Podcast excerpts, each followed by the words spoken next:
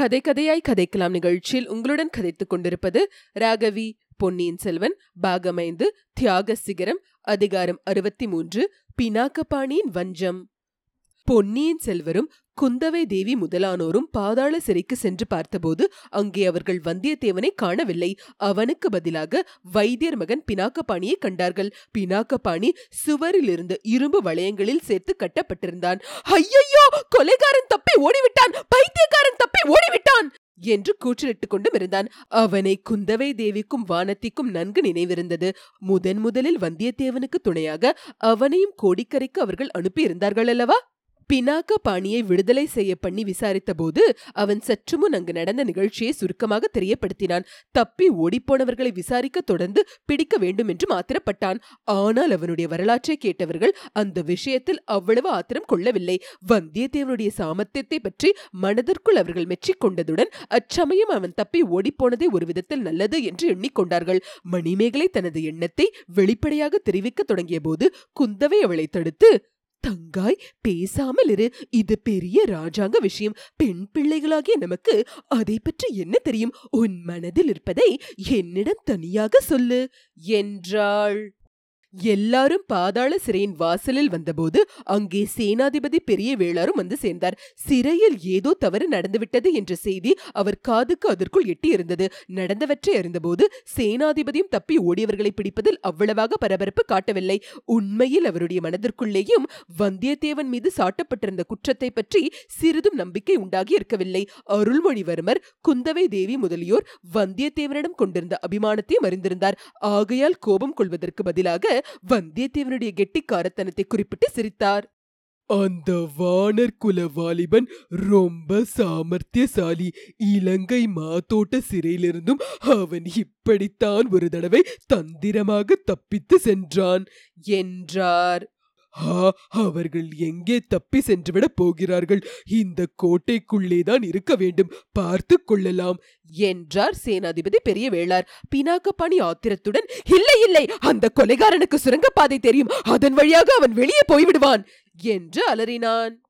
சேனாதிபதி இதனால் கோபமடைந்து முட்டாளே நீ எனக்கு புத்தி சொல்ல முன் வந்து விட்டாயா? அவர்கள் தப்பி செல்வதற்கு நீதானே காரணம்? வேண்டுமென்றே அவர்களுடன் சேர்ந்து நீயே இந்த சூழ்ச்சி செய்தாயோ என்னமோ? இவனை பிடித்து மறுபடியும் பாதாள சிறையிலே போடுங்கள் என்று பக்கத்தில் நின்ற வீரர்களை பார்த்து கூறினார். பினாக்கப்பாணி நொடுநொடுங்கி போனான். இல்லையா சத்தியமாக நான் அவர்களுடைய சூழ்ச்சியில் சேர்ந்தவன் அல்லன். முதன் மந்திரி அனுப்பிதான் வந்தேன் என்று முறையிட்டான்.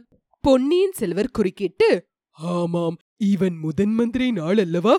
தக்க காவலுடன் அவரிடம் அனுப்பி சேர்த்து விடலாம். முதன் மந்திரியே இவனுக்கு தக்க தண்டனை கொடுக்கட்டும். என்றார்.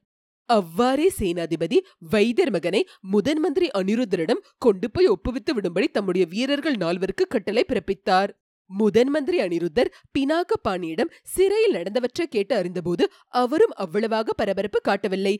அனிருத்தர் எந்த முக்கியமான காரியத்துக்கும் ஒரு ஆளை மட்டும் நம்பி அனுப்புவதில்லை. எங்கேயாவது ஒற்றனை அனுப்பினால் அவனை கவனித்துக் கொள்ள பின்னால் இன்னொருவனையும் அனுப்பி வைப்பது அவர் வழக்கம். அவ்வாறே இப்போது ஆழ்வார்க்கடியானை அனுப்பியிருந்தபடியால் அவர் கவலைப்படவில்லை. ஓடி போனவர்களை அவன் பிடித்துக் கொண்டு வருவான் அல்லது அவர்களை பற்றிய செய்தியாவது கொண்டு வருவான் என்று நம்பினார். ஓடி போனவர்கள் இருவரும் ஒரு வழியாக அகப்படாமல் தெரியாமலே ஓடிப்போய்விட்டால் பல தொல்லைகள் தீர வகை ஏற்படும் என்ற எண்ணம் அவர் மனத்தில் இருந்தது. எனவே பினாக்கபாணி பாதாள சிறையில் நடந்தவற்றை சொல்லிவிட்டு ஐயா என்னுடன் நாலு ஆட்களை அனுப்பி வைத்தால் நானே அவர்களை திரும்பவும் கைப்பற்ற வருவேன் என்று சொன்னபோது அனிருத்தரும் அவன் பேரில் எரிந்து விழுந்தார்.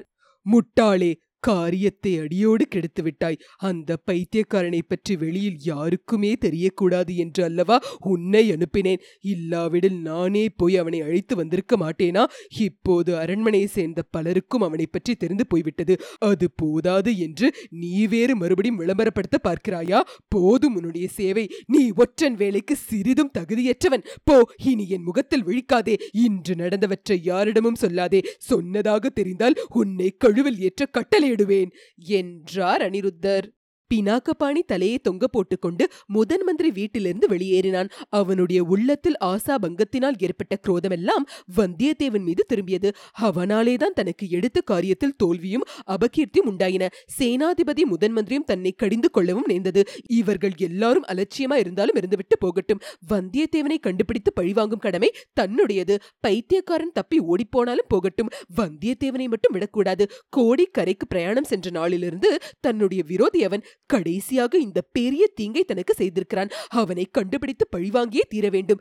இவ்வாறு பினாக்கபாணி தீர்மானம் செய்து கொண்டு தஞ்சை கோட்டையை விட்டு வெளியேறினான். வந்தியத்தேவன் கோட்டைக்குள் இருக்க மாட்டான் என்றும் ரகசிய சுரங்கப்பாதை வழியாக போயிருப்பான் என்றும் அவன் உண்மையிலேயே நம்பினான். ஆனால் சுரங்கப்பாதை எங்கே இருக்கிறது என்றும் அதன் வெளிவாசல் எங்கே இருக்கிறது என்றும் அவனுக்கு தெரிந்திருக்கவில்லை. ஆயினும் கோட்டை சுவரில் எங்கேயோ ஓரிடத்தில் அந்த ரகசிய சுரங்கப்பாதையின் வெளிவாசற்படி இருக்கத்தான் வேண்டும். அதன் ஓரமாக போய் சுற்றி பார்த்தால் ஒருவேளை கண்டு கண்டுபிடித்தாலும் கண்டுபிடிக்கலாம். ஏன்? வந்தியத்தேவனும் பைத்தியக்காரனும் வெளியில் வரும்போது கையும் மெய்யுமாக அவர்களை பிடித்தாலும் பிடித்து விடலாம். இத்தகைய எண்ணத்தினால் பினாக்க பாணி தஞ்சை கோட்டையின் வெளிப்புறத்தின் மதிலை ஒட்டி வடவாற்றின் அக்கறை வழியாக போய்க் கொண்டிருந்தான். மதில் சுவரை கவனமாக உற்று பார்த்து கொண்டே போனான். கொடும்பாளூர் வீரர்கள் சிலர் கையில் தீவர்த்தியுடன் அவ்வப்போது மதிலை சுற்றி போய்க் கொண்டிருந்தார்கள். வைத்தியர் மகனிடம் இன்னமும் அவன் முதன் மந்திரியின் ஆள் என்பதற்கு அடையாளமான லட்சணை இருந்தது. ஆகையால் வீரர்கள் எதிர்பட்டால் அவன் அவர்களிடமிருந்து சமாளி சமாளித்துக் கொண்டு செல்ல முடியும். ஆயினும் அவன் எடுத்த காரியம் அதனால் தாமதமாகும். ஆகையால் தீவர்த்தியுடன் காவல் வீரர்கள் எதிரே வந்தபோதெல்லாம் பாதை ஓரத்தில் மரங்கள் உள்ள புதர்களில் மறைந்து நின்று அவர்கள் அப்பால் போனதும் வெளிவந்தான். இப்படி அவன் ஒரு தடவை புதர்களில் மறைந்து கொண்டிருந்தபோது அவனுக்கு சற்று தூரத்தில் இன்னும் இருவர் ஒளிந்திருப்பதை பார்த்து துடுக்கிட்டான். அவர்களில் ஒருவன் கையில் வாள் இருந்தது. தீவர்த்தி வெளிச்சம் புதர்களின் வழியாக வந்து இரண்டொரு கிரணங்கள் அந்த வாளின் மீது பட்டபோது அது ஒளி வீசியது. ஆனால் ஒளிந்திருந்தவர்கள் யார் என்பது தெரியவில்லை. காவலர்கள் அப்பால் போனதும் அந்த இரு மனிதர்களும் நதிக்கரைக்கு வந்து பினாக்கபாணி சென்ற திசைக்கு எதிர்ப்பக்கமாக நடந்து சென்றார்கள். பினாக்கபாணி தன் வழியே சிறிது தூரம் சென்றான். சட்டென்று அவன் மனத்தில் ஒரு ஐயம் உதித்தது. அவர்கள் இருவரும் தப்பி ஓடிய வந்தியத்தேவனும் பைத்தியக்காரனும் தானோ என்னமோ ஏன் இருக்கக்கூடாது? கோட்டை வாசலை நோக்கி அவர்கள் சென்றபடியால் அவனுக்கு முதலில் அச்சந்தேகம் உதிக்கவில்லை. ஆனால் வந்தியத்தேவன் மிக்க தைரியசாலி துணிச்சலும் உள்ளவன். ஆகையால் என்ன உத்தேசத்துடன் போகிறானோ என்னமோ?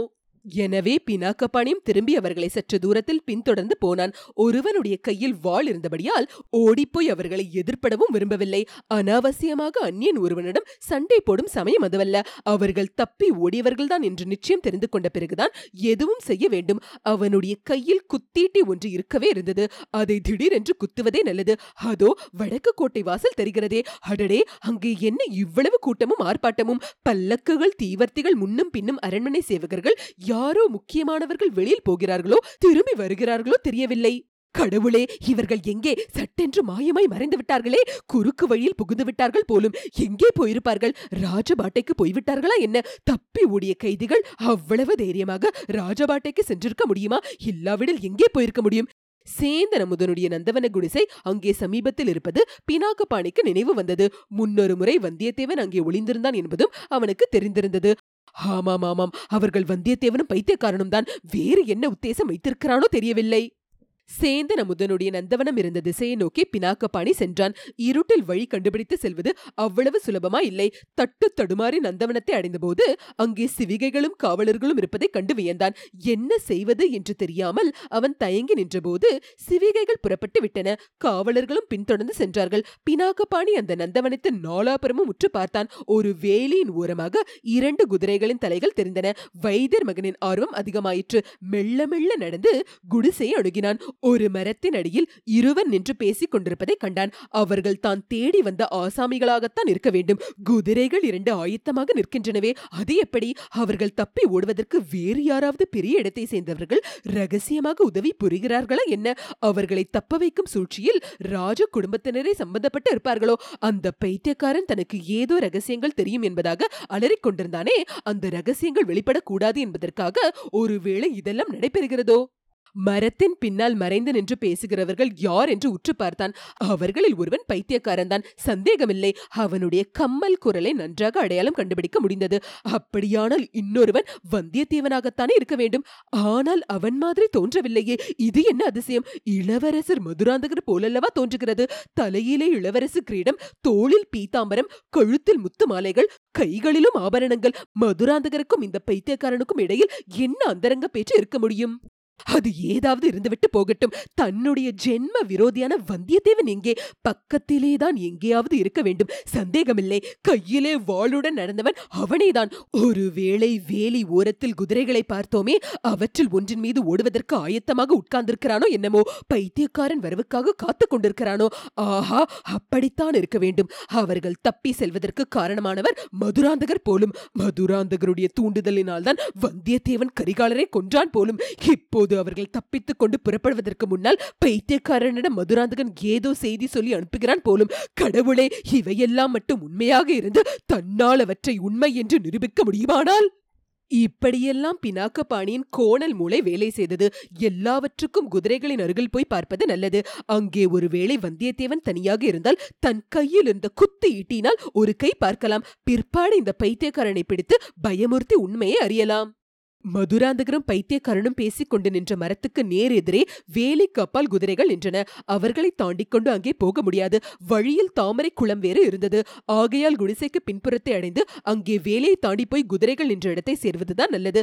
பினாக்கப்பாணி அவ்வாறே சென்று குடிசையின் பின்புறத்தை அடைந்தபோது அவனுடைய காதல் சேந்தன் அமுதன் குரலும் பூங்குழலியின் குரலும் விழுந்தன. பூங்குழலியின் மீது கோடிக்கரையில் முதன் முதலாக அவளை சந்தித்த போதே பினாக்கப்பாணி மோகம் கொண்டிருந்தான். அவள் காரணமாகவே வந்தியத்தேவன் மீது அவனுடைய குரோதம் அதிகமாயிற்று. பிற்பாடு அவன் மந்தாகினியை கைப்பற்றிக் கொண்டு வரப்போன போது சேந்தன் அமுதனுக்கும் பூங்குழலிக்கும் ஏற்பட்டிருந்த நட்புரிமையை தெரிந்து கொண்டு மனம் புழுங்கினான். சேந்தன் அமுதன் மீதும் அவனுக்கு குரோதம் உண்டாகி இருந்தது. இப்போது சேந்தன் அமுதனும் பூங்குழலி மகிழ்ச்சி ததும்பிய மலர்ந்த முகங்களுடன் சல்லாபமாக பேசிக் கொண்டிருப்பதை பினாக்கபாணி குடிசையின் சிறு பலகணி வழியாக பார்த்தான். சேந்தன் அமுதன் மீதும் அவன் குரோதம் கொழுந்துவிட்டு எரிந்தது. இன்னும் சிறிது அருகில் சென்று அவர்களுடைய பேச்சை காது கொடுத்து கேட்டான். கல்யாணம் செய்து கொண்டு கோடிக்கரை செல்லுவது பற்றி அவர்கள் பேச்சு அவன் காதில் விழுந்தது. கலகலவென்று அவர்கள் இருவரும் சேர்ந்து சிரித்த ஒலி அவனுடைய குரோத கடலை பொங்கி எழ செய்தது. சீ கடைசியில் இந்த ஊமை பூக்காரியின் மகனா பூங்குழலியை அடையப் போகிறான். அந்த எண்ணத்தை பினாக்கபாணியினால் சகிக்கவே முடியவில்லை. வந்தியத்தேவனையும் பைத்தியக்காரனையும் அவர்களை பிடிக்கும் உத்தேசத்தையும் அச்சமையும் அடியோடு மறந்துவிட்டான். முதலில் இந்த தேவாரம் பாடும் சேந்த நமுதனை இந்த மண்ணுலகத்திலிருந்து அனுப்பிவிட வேண்டும். மற்ற காரியங்களெல்லாம் பிற்பாடு பார்த்துக் கொள்ளலாம். இவ்வித முடிவு செய்து பலகணிக்கு வெளியிலே சற்று ஓரமாக நின்று குத்தீட்டியே சேந்த நமுதன் மேல் எரிய குறிப்பார்த்தான் தற்செயலாக அந்த ஈட்டியையும் அதை ஏந்திய கைகளையும் மட்டும் பார்த்துவிட்டு பூங்குள்ளி வீல் என்று கூச்சலிட்டாள். உடனே சேந்த நமுதனும் பலகணி பக்கம் திரும்பி பார்த்தான். ஆஹா அவன் மார்பின் பேரில் ஈட்டியை எறிய சரியான சந்தர்ப்பம். பினாகபாணியின் கை ஈட்டி எறிய ஓங்கிய போது பின்னால் தடதடவென்று காலடி சத்தம் கேட்டது. திரும்பி பார்த்தபோது ஓர் ஆள் வெகு சமீபத்தில் வந்து விட்டான். இருளில் அவன் யார் என்று தெரியவில்லை. யாராயிருந்தாலும் சரி தன்னுடைய உத்தேசத்தை தெரிந்து கொண்டு தன்னை பிடிப்பதற்கே ஓடி வருகிறான். சேந்தன் அமுதன் மீது எறிவதற்கு ஓங்கிய ஈட்டியை ஓடி வந்தவன் மீது செலுத்தினான். வந்தியத்தேவன் கீழே விழுந்தான். அதே சமயத்தில் இரண்டு குதிரைகள் புறப்பட்ட சத்தம் கேட்டது. அவர்கள் வந்தியத்தேவனும் பைத்தியக்காரனுமாக இருக்க வேண்டும். அப்படியானால் இருட்டில் தன்னை தடுக்க வந்து தன் ஈட்டிக்கு இலக்கானது இளவரசர் முதுராந்தகனாக இருக்கக்கூடும். இந்த எண்ணங்கள் மின்னல் வேகத்தில் பினாகப்பாணின் உள்ளத்தில் தோன்றி அவனுக்கு பயங்கரத்தை உண்டாக்கின. குடிசைக்கு உள்ளே இருந்து ஐயோ! என்று குரல்கள் எழுந்தன. கதவை திறந்து கொண்டு வெளியில் யாரோ வரும் சத்தம் கேட்டது. பினாக்கபாணி ஓட்டம் பிடித்தான். அங்கிருந்து தப்பி ஓடுவதுதான் அப்போது முதன்மையாக அவன் செய்ய வேண்டிய காரியம். குதிரைகள் மீது ஓடியவர்களை தொடர்ந்து போய் பிடிப்பது இரண்டாவது காரியம். தலைக்கால் தெரியாமல் பினாக்கபாணி விழுந்தடித்து ஓடினான். சில கண நேரத்துக்கெல்லாம் பூங்குழியும் சேந்தன் அமுதனும் விளக்குடன் வெளியில் வந்தார்கள். வந்தியத்தேவன் ஈட்டில் குத்தப்பட்ட இரத்த வெள்ளத்தில் விழுந்து கிடப்பதை கண்டார்கள். அவர்கள் அடைந்த பயங்கரத்தையும் துயரத்தையும் சொல்ல முடியாது. மிக்க பரிவுடன் அவனை இருவரும் பிடித்து தூக்கி கொண்டு போய் குடிசைக்குள் சேர்த்தார்கள். அவன் இறந்து விடவில்லை என்று அறிந்து சிறிது ஆறுதல் பெற்றார்கள். வாணியம்மை முன்னொரு தடவை கந்தன்மாறனுக்கு செய்த பச்சிலை வைத்தியத்தை இன்று காயம்பட்ட வந்தியத்தேவனுக்கு செய்யும்படி நேர்ந்தது. இத்துடன் அதிகாரம் அறுபத்தி மூன்று முற்றிற்று.